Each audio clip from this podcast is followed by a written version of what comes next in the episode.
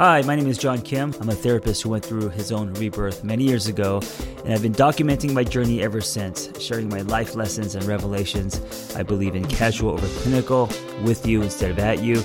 I come unrehearsed on purpose because self help doesn't have to be so complicated. Hey, if you don't know, I have a premium channel to my podcast, four episodes extra month, and of course, no ads. And we've done topics like what is codependency and what to do if you are codependent, how to fight without fighting. And I've also done a series on attracting instead of chasing. Anyway, if you're interested, um, go to theangrytherapist.com forward slash premium and you could sign up for these extra episodes. It's only five bucks a month. Okay. So I just got home from New York and you know that whole saying that um, there's nothing like home. Wait, is that a saying? It's not. There's no place like home. Okay.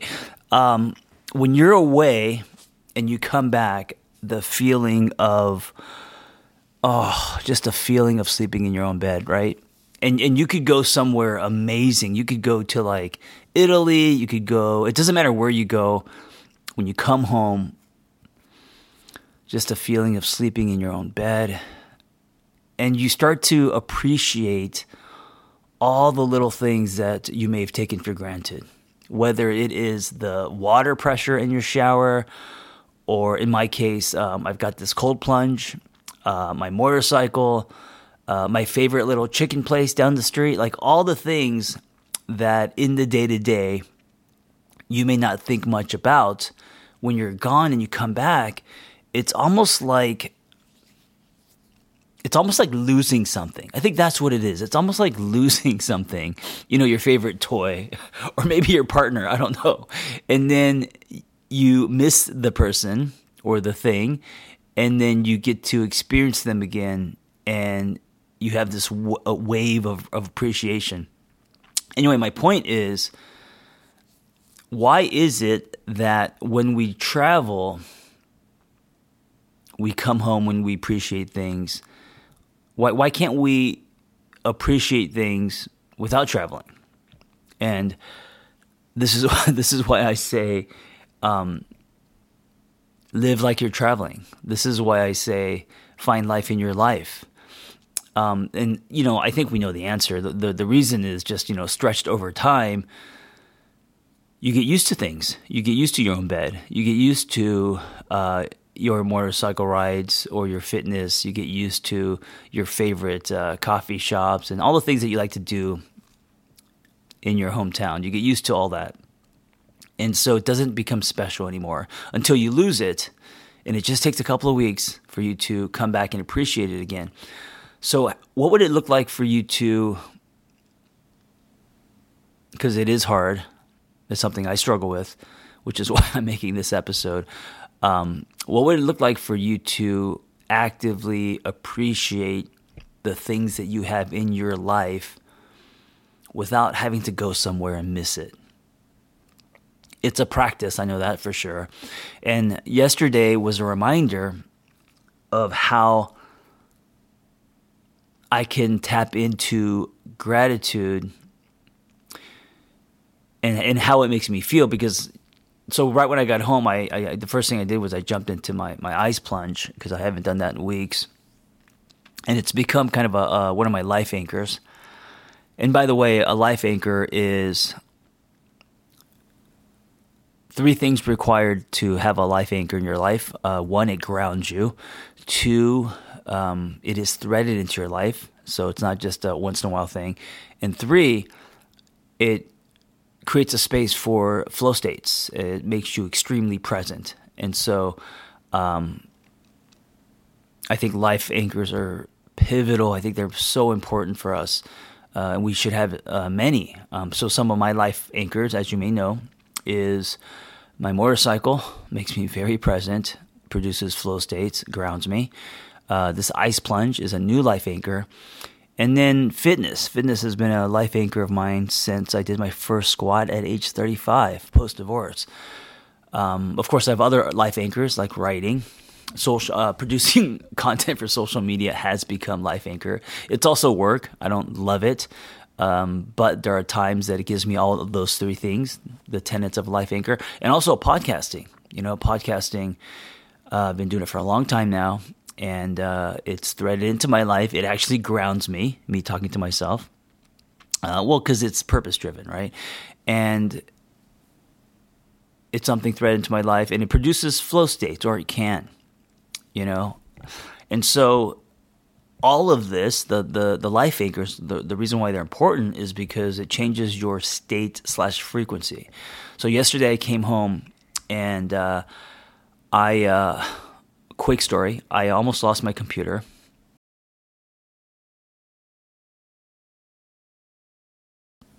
Now, if you're a writer, like if you're a, a, paid writer, meaning you have to turn things in and you write on a Word doc and that Word doc is not attached to any cloud, if you lose your computer, you are in deep shit, right? And so I usually I do this. Um, I've been doing this since I was a screenwriter years ago. I have this tradition of emailing the last draft to myself, and that's my poor man's cloud, right? And that's just what I do. And I haven't emailed the latest draft of my book, which I'm working on, uh, called "Breakthrough Your Breakup." I haven't emailed that to myself in a long time. So what's on the computer um, is hours and hours and hours of work and so if I lose the computer, I lose that, right? I could give a shit about the computer. I mean, the computer is replaceable, but the work that I did. And so yesterday on the plane, I I, uh, I forgot it on the plane. I don't know what I was thinking. I just was in a rush to get out, and I left it in the uh, little slip of the of the seat. And uh, when I realized I forgot it, I started to run back in, and they they almost tackled me. they were like, "No, you can't go back in," because I've already left the gate. And thank God, one of the uh, um, people on the plane found it, and um, they held it for me. I did wait a couple hours. Uh, my point in saying this story is that it, that in itself, because it kind of ruined half my day. Um, I was in a panic state uh, I was not in a good mood. I was also jet lagged and tired. I didn't sleep the night before, and so I came into Los Angeles already just uh, in a bad state, lower frequency, right? And so when I got home, the first thing I did was the ice plunge, and I did it with a couple friends, so I got some social time. And then I said, you know what? I'm gonna keep the keep inserting my life anchors. I this is good. And so after the ice plunge, I got on my motorcycle and it was Sunday, so there was no traffic. So I rode around, and then I went and got some. Uh, went to my favorite little uh, Peruvian chicken place, got some chicken salad, and then I drove to my favorite coffee place and sipped pour over coffee with a little dessert. And I did all this in a very mindful way, right? They weren't things on a checklist.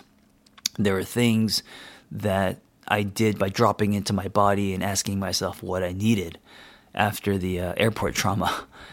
And all of it grounded me. And then by the end of the day, I was filled with gratitude. I was calm. I was looking forward to um, getting a good night's sleep, sleeping in my bed. It was like a, a, a reset. And so yesterday was proof of the of how effective it can be you know these uh, these life anchors. Now you don't have to do four life anchors a day because you know we have shit to do, right? But just threading in a couple life anchors a day, things that ground you, and it could be yoga, it could be your meditation. Um, for for me, it's five days of fitness. It could be a run. It could be laying on the floor and listening to uh, an audiobook. I don't know, but whatever grounds you, whatever you can thread into your life, and whatever creates spaces for presence and flow. These are great. Think of them as like rungs on a ladder. They're great steps. They're going to give you handrails throughout the week to kind of stay at a higher frequency so you're not dipping.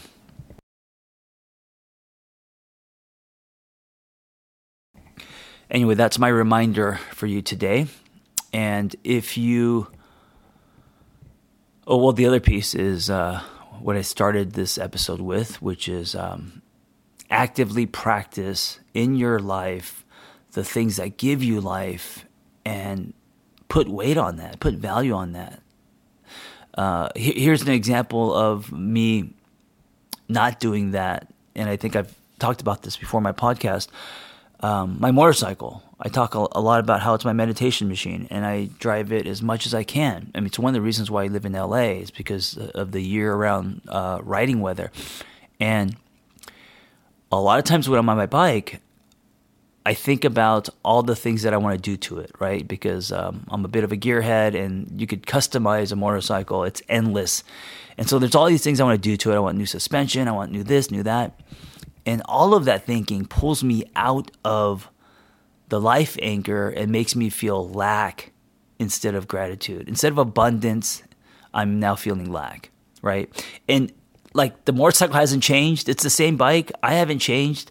The only thing is my thinking and my thinking alone takes something that is a gift and turns it into something that is now lacking, something that I need more of, something that I don't appreciate unless I got, you know? And I'm using that as an example, but I think we do that with everything. I think we do that with relationships, we do that with our work, we do that with our friends. And that mindset, that mindset, and also we do that at home when we don't travel, we just start to think, we just start to look around. We're like, oh, yeah, I wish I had these old um, chairs replaced. I wish uh, my shower was bigger. I wish, you know, I wish this and that. And it's endless, right? And I think generally for many of us, that's the default unless we actively practice. I, I love just practicing. I love this thing. This brings me joy. Um, it's not perfect. And one day I'll have this, or I will, um, you know, customize or buy this or whatever. But right now, this brings me joy. You know what this reminds me of is, um, and this is why I love uh, Marie Kondo so much. Her simple thesis of holding something. In her, in her case, I think it's most, mostly clothing, but holding something in your hand and saying, uh, "If this doesn't spark joy, I want to get rid of it." I love the the simplification of going into a closet or a drawer and if it doesn't move you, if it doesn't light you up, it shouldn't be in your life. And I also love that, you know, she's not about like buying expensive big things, they're just things that you have already. And so if you practice that and you practice having some life anchors in your life, um, that all that's going to contribute to you living on a higher frequency, putting yourself into more of an uh, attracting and attractive state instead of a chasing one this is uh, one of the big things I did um, as I restarted my life. And everything I'm talking about is free, right? You don't need a Ferrari. You don't need the corner office. You don't need a wedding ring. Um, this is free. And at that point in my life, I had nothing. My coffee was in styrofoam. The only dessert I could afford was a donut. There was no um, you know, trips anywhere. Um, and even at, at that point in my life, um, I, I had the same effects by doing it over a long stretch of time. Anyway, thank you for listening. And if you're interested in our series that we do on um, my premium show, just go to theangrytherapist.com forward slash premium. Be well.